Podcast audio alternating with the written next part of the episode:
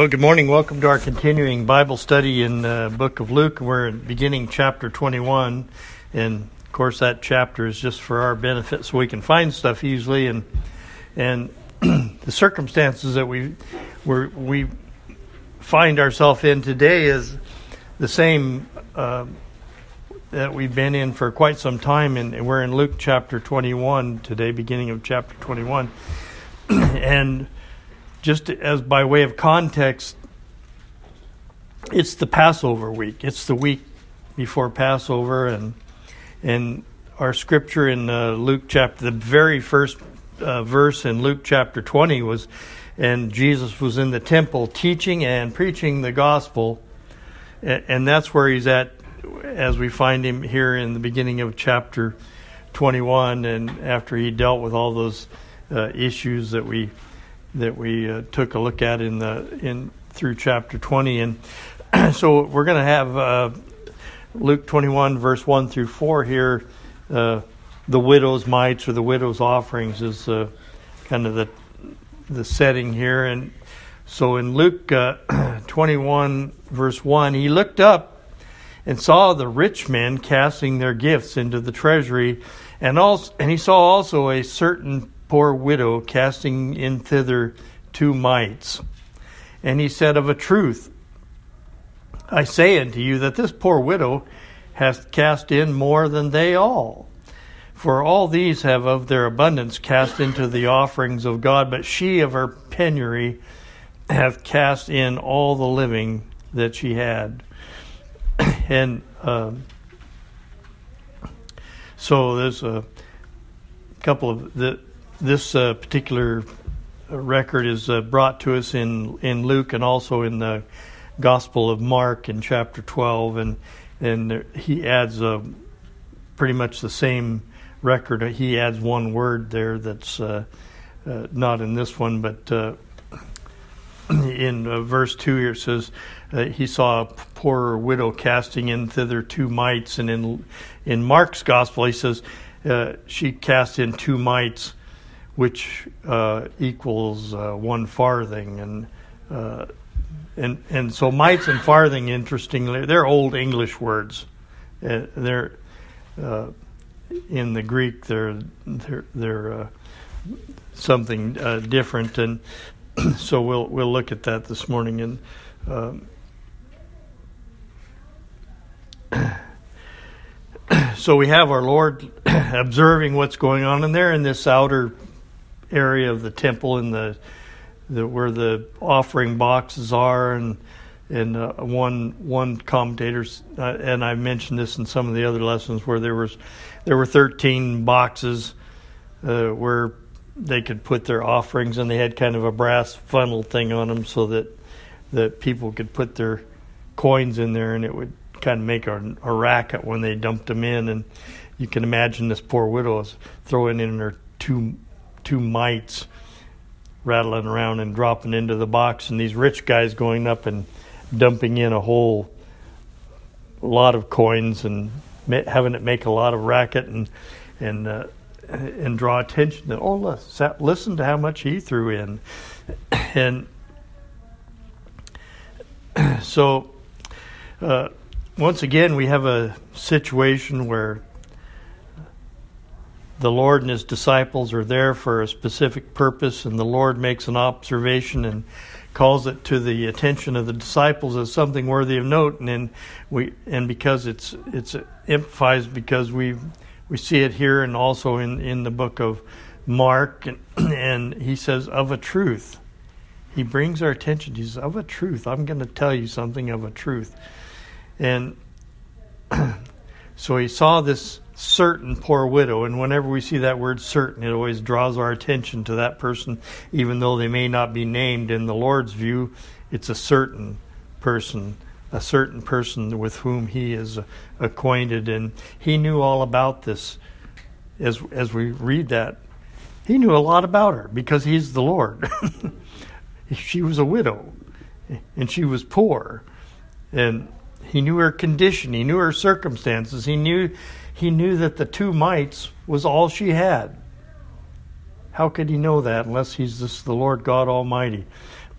and he knew it was no coincidence that she was there at that very moment in time for his purposes and according to his will. And it was the, again, it's the Passover week, and people were coming from all over the Jewish world there. They were commanded to uh, attend these three feasts in a year, and they came. And, and at the Passover week, it was customary that they pay the annual temple tax.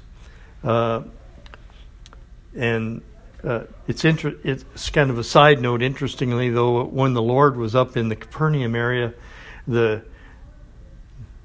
the uh, religious folks had sent out the the past the platers, and they were putting the arm on everybody to pay their temple tax, and not waiting for them to come to Jerusalem to do it. They they sent envoys out to do that, and they said, "Does not your master pay the the offering?" and and so he told one of the disciples to go down to the water and pick up this fish, and the fish had a coin in its mouth, and he says, "There's your, there's your offering for you and for me." And and, and so it's kind of an interesting side note there. So uh,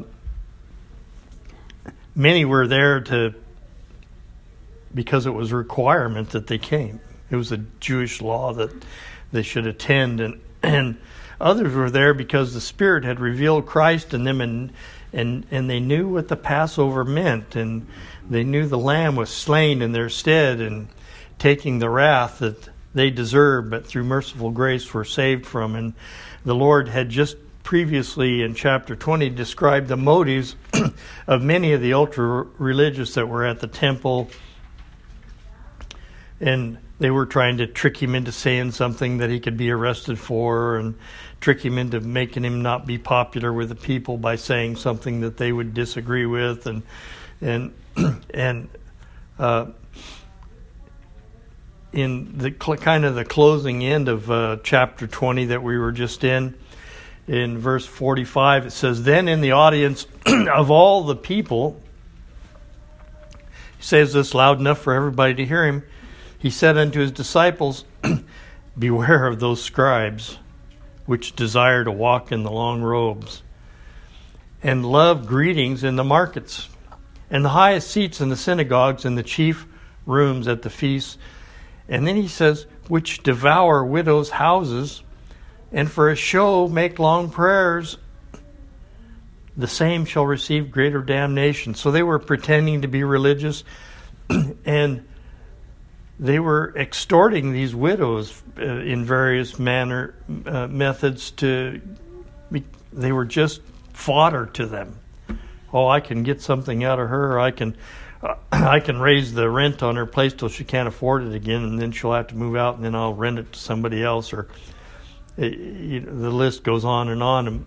But uh, they devour widows houses that, uh, with no concern for them and so in our text today, we have an example of the rich who appeared on the outside to be religious and pious and devout, and yet some of these had accumulated their wealth by devouring widows' houses. And through whatever means, the religious folks are always very uh, good at manipulation and guilt and appealing to pride. And physically, they use their position and power to extract this money from whoever they could and with little or no consequence or thought for the how it was going to turn out. And into this mix, then we're introduced to one of these widows. Coincidence, we call that in the Bible. Coincidentally. and the Lord causes this to be recorded and and intending to teach his disciples and the, the church throughout time and so we find it in our scripture. And uh, I read one religious uh, organization interpretation of this.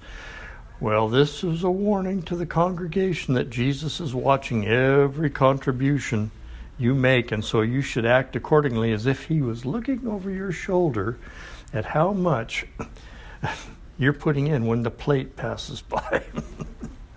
More, let that be a warning to you that Jesus is looking. it, it's so far off from the spiritual meaning of this block of scripture, but that it's utilized by many churches to put the arm on folks, and uh, what a blessing we don't have that here. You know, a couple of words that are here translated in our Bibles that I mentioned earlier, they're very interesting as giving us a more visual rep- representation of some spiritual thing. The mites here in our text describes a very thin, a very small coin that was of just little value. And a mite is actually an old English term. When the King James Version was translated of 1611, they used this term mite because it was an old English word that meant a crumb, a little tiny amount. And so they thought, well, that would give people the sense of what a this Greek term lepton lepton is, or uh, in in the Greek that's that mite is translated from, and and uh, it's mite is translated for us from this Greek word lepton, uh, the root word of which is uh, leptis, which means a flake, a tiny thing.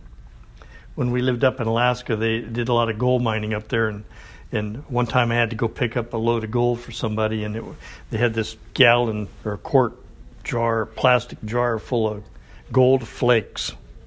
It was about the size of a little pickle container, weighed 45 pounds. it was just full of these little thin flakes of gold that had been run through a sluice box and they'd been pounded over the ages. And they're little thin flakes, but added all together, they they were pretty dense. But uh, so this this leptis, meaning a flake, a very tiny thing, and and monetarily, the Gospel of Mark says that two of these mites, these leptons, equaled a farthing, which is another old English word, which means a fourth, uh, and it's from a Latin word meaning quadrans, quad, four. so, what basically what this means is uh, two of these mites were the equivalent of a farthing, which was only worth a fourth of a larger denomination, which was small. so it was a small part of a smaller part of an, another small thing, and so it, monetarily, I, it was kind of like a peso. I don't know what you could buy with two mites, but probably not much. And and uh, to give you another an idea of the a graphic idea of the smallness of it in the, in today's world of physics. uh, I was talking to Norm about you know when we were kids and we were growing up taking science, we had molecules and we found out that molecules were made up of atoms and atoms were made up of electrons and neutrons and protons and then we find out that that was as small as they could go back then and now they've got electron microscopes and they can look smaller and smaller and smaller. And we find out that uh, the protons are made up of quarks and the quarks are made up of what they call leptons. they named them leptons because they were the smallest thing that they could name them after. And uh, maybe when our children are all grown up, they'll have be able to look at a smaller thing and they'll have to come up with some new name to call the the tiny part, the smaller part, and so. Uh, this lepton is a, an elementary particle that exists on its own. If you want to look that up and see what it says about it, but, uh, but anyways, named mostly for size and but spiritually, as we look at this, much more is represented here. She she threw in this word she's thrown in her living. Another interesting word here that we find, and, and in the Greek, that word is bios, and it means life. She threw her life in, and, and not monetarily. It's just a spiritual representation that she threw all of her, everything, all of her trust, all of her faith, all of her care. It, it represents her trusting to to Christ for that. And you know, she could, if he would, if her a name had been recorded for her, we might have found her in Hebrews chapter eleven. By faith, the widow threw in all of her living, all of her life, all of her bios. That's what that Greek word is, and uh, she threw all of her bios, and that that's the root word for much of biology and, and those kind of things that uh, we we have uh, today. So it's always interesting how those words are are incorporated into our vocabulary, and we we don't really understand it very much. But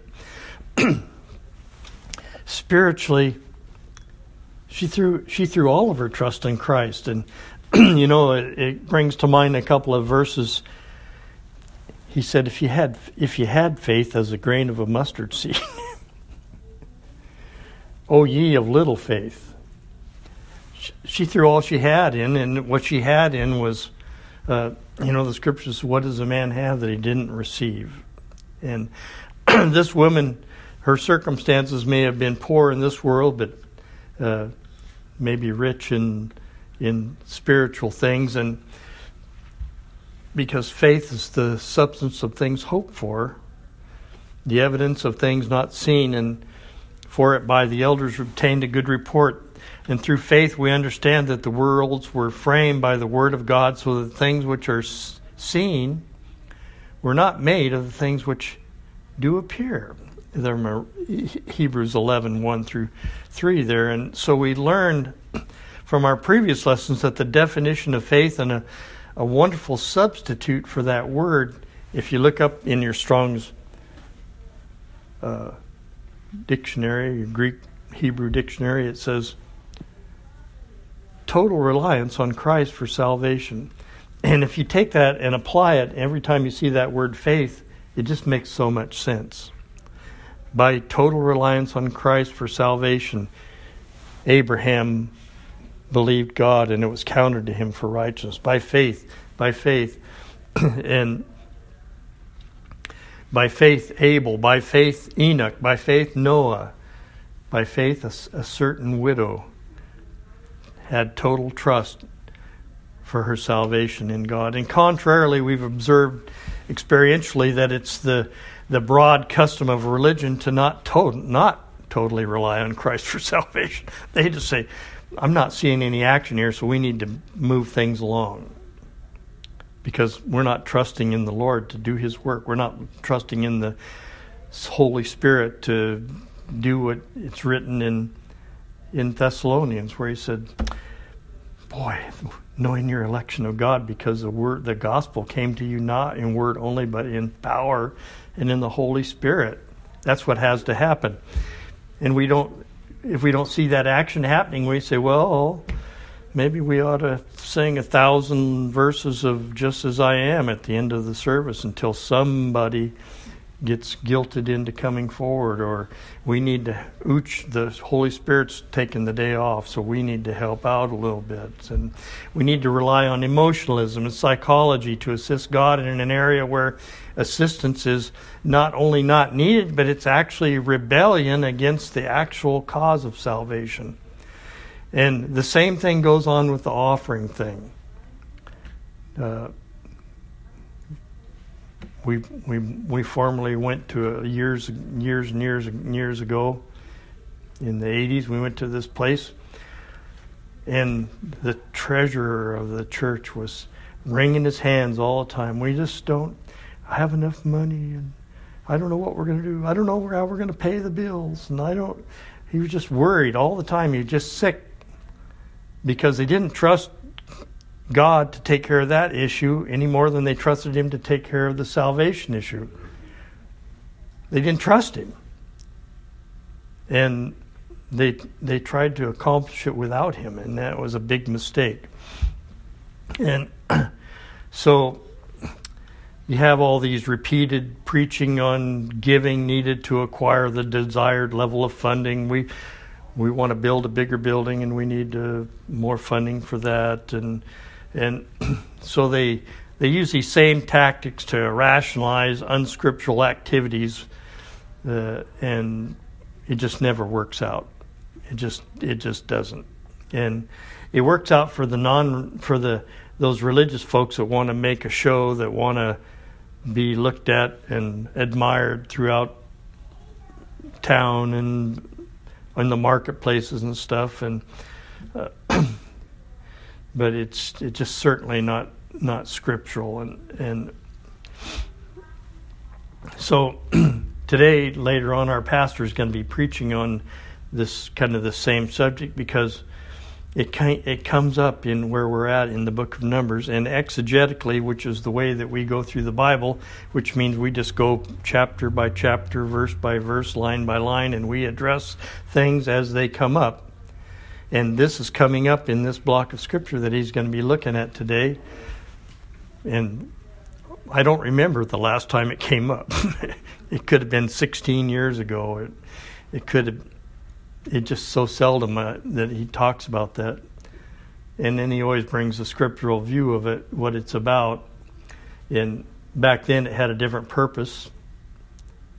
But uh, today, I you know I can attest that in 20 years that we've attended here, this is the I think the second time that he's talked about that 20 20 years, and and that's just due to that's where we are exegetically in the Bible and and he trusts the Lord to take care of things. And man, we're not, since we've been here, that's all we've ever observed. We don't, ha- we never have passed a plate or he mentions, well, so and so's coming. We have a jar back there. Somebody wants to help out. Fine. Uh, but uh, we never, we never take a time out of our uh, opportunity to present the gospel and use it to try and fundraise here. it just doesn't happen, and and it's such a freeing thing. Uh, we we just don't we just don't get involved in that, and so far, trusting God has worked out pretty well. and uh, a lot better than where we were uh, back in the 80s. So, so as a practical matter, we have on the back wall that unmarked box with a slot in it, and those who wish to make an offering or gift or contribution can drop it in the box or or not as the Spirit moves them. And we have a treasurer here who's the most circumspect man I've ever met. He doesn't say, we ought need to have a deacons meeting or go to the pastor and say, well, I know some so and so is not ponying up here. Maybe you should talk about that. we never know anything. He doesn't, he just does his job and never says a word about it, takes care of the bills, everything works out. It's just a, it's just so free, uh, and we, we appreciate him the way that he handles that uh, particular job there. And and so it's the belief of this body that the Lord supplies all our needs and then some. He's gracious, grace abounding. And without ever once having to apply any pressure on anyone, we trust Him to do His business in salvation and in support. And He's never failed in anything. And so there's many spiritual lessons today to be gained from our lesson regarding this, this poor widow. And uh, in, in James chapter 1, verse 27, uh, he wrote, Pure religion and undefined, undefiled, I mean, before God, the, the religion that God pays attention to, that He's happy with, pure religion, undefiled before God and the Father, is this to visit the fatherless and widows in their affliction, and to keep himself unspotted from the world. He says that's a that's evidence of fruit of the spirit when that happens. So in this block of scripture we don't see any of those rich folks that were throwing in of their wealth going over to that widow and saying, I see you've cast in all your living. Let me help you out here's some grocery money or uh, you don't you don't need to pay your rent next month because you you've paid the temple tax and and given all you've had to the Lord. So I know you're in a hard way. No. Don't pay attention to her and that clink clink noise that went down the brass funnel. Listen to this noise from all the coins that I threw in, and look at me, how wonderful I am. And so we don't see them visiting this widow in her affliction. We didn't read that they, they did anything like that to, to visit, to go and see and relieve, is what that means. Uh, and in fact, the, the contrary was expressed previously in our uh, last closing verses of chapter 20. They devour widows' houses. How opposite that is from, and, and I think that's what the Lord is trying to point out here, not uh, so much as here's the amount that she put in, here's the amount they put in. It was a spiritual uh, issue, a faith issue, uh, uh an evidence of spirit of God working issue. And religion today um, is so much different. You know, wealth or lack of it is not a measure of someone's spiritual condition. And and we and we we're taught to kind of view things. Oh, they're they're pretty bad off. They must have done something that made God angry, or they're not. He's not blessing them because they're not coming to church three times a week and and Friday night Bible study and and attending the luncheon meetings and all the doing all this or going out and uh, passing out pamphlets or uh, you know it's not a measure of that and. Uh, religion today seems to say that if you're pure, pure, if you're poor, God isn't happy with you because you're not doing, doing, doing, doing. And conversely, if you were wealthy, it must surely be a sign that God is pleased with you. Well, you know what Paul said? He said, When I was in religion, I had a lot of money. I profited much above my brothers in the Jewish religion. And he says, You know, that was all dung. it was worth nothing in Luke 18, back when we were there a long time ago, a certain uh, ruler asked Jesus in Luke 18 18, uh, said, Good master, what shall I do to inherit eternal life? Now, when Jesus heard these things, he said unto him, Well, you just lack this one thing. Sell everything you have and distribute to the poor, and thou shalt have treasure in heaven, and come and follow me. Trust in me, not in all that stuff that you have. And when he heard this, he was very sorrowful because he was very rich. And Jesus saw that he was very sorrowful, and he said, How hardly that they that have riches uh, enter into the kingdom of God. They just depend on that instead of trusting in me. This this poor widow she exhibited total trust in God. She cast in all of her living. I, I just can't imagine that. you know, I like to have my cushion and all this other stuff, and I like to have my lauder stocked and and rent paid up and all that those things. And I just can't imagine saying, "Well, here's the whole thing. I try, I'm throwing all my care on you because you care for me." Uh, so it's just a one of those cases where he says, You little face. it's a good thing I've taken care of that for you. Because if it depended on you, it, it would be bad. Uh, this this widow, she had displayed her total trust in God. 1 Corinthians 4 7 says, Well, who makes you to differ from another? And what do you have that you didn't receive? Everything comes from God. Why do you glory as if you didn't receive it?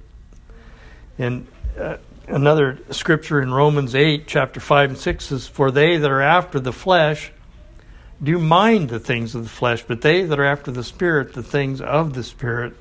For to be carnally minded is death, but to be spiritually minded is life and peace. And, you know, God blesses us with all spiritual blessings in Christ. And in this world, it supplies our needs according to His purpose. And we, in some small way, acknowledging that by uh, acknowledging that He's the source of all things. And, and we give Him credit for that. And uh, we're allowed to take a portion of what He's blessed us with and cheerfully give in support of declaring the the gospel as as he has charged us. That's what our mission is in this world is go and preach the gospel to every creature, every nation, every tongue and and this widow gave all she had and Christ gave all he had on the cross for her and for, and for all of his sheep and so it's kind of the spiritual lesson here is uh, it's not a question of amount or it's not a question of of creating a ceremony or a law out of it. It's just a picture of of faith. It's just a picture of her saying, "I trust you," and not not myself. Uh, I have a couple of pictures of leptons here. If you want to look at them, I'll pass them around. You can buy these religious religious souvenirs from the Holy Land.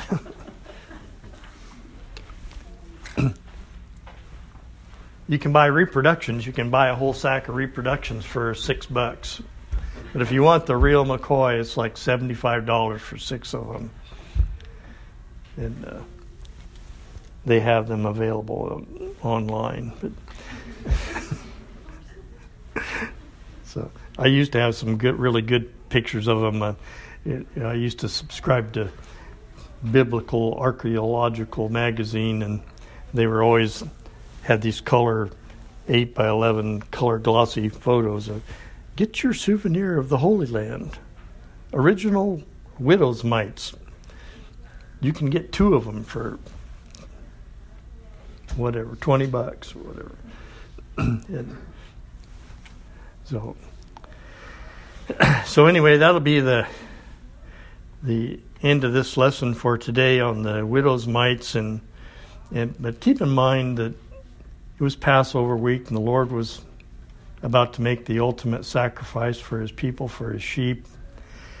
And what is he doing? He's teaching the gospel. He's preaching and teaching the gospel in the temple just right up to the minute before they take him away. And uh, so I'll be uh, gone for I don't know how long, a couple weeks maybe, or maybe longer. I don't know, but uh, go down and help Yvonne's mom out on some things and Yuma. So you have somebody else up here for a spell. So uh, in the meantime, thank you for your attention, and as always, be free.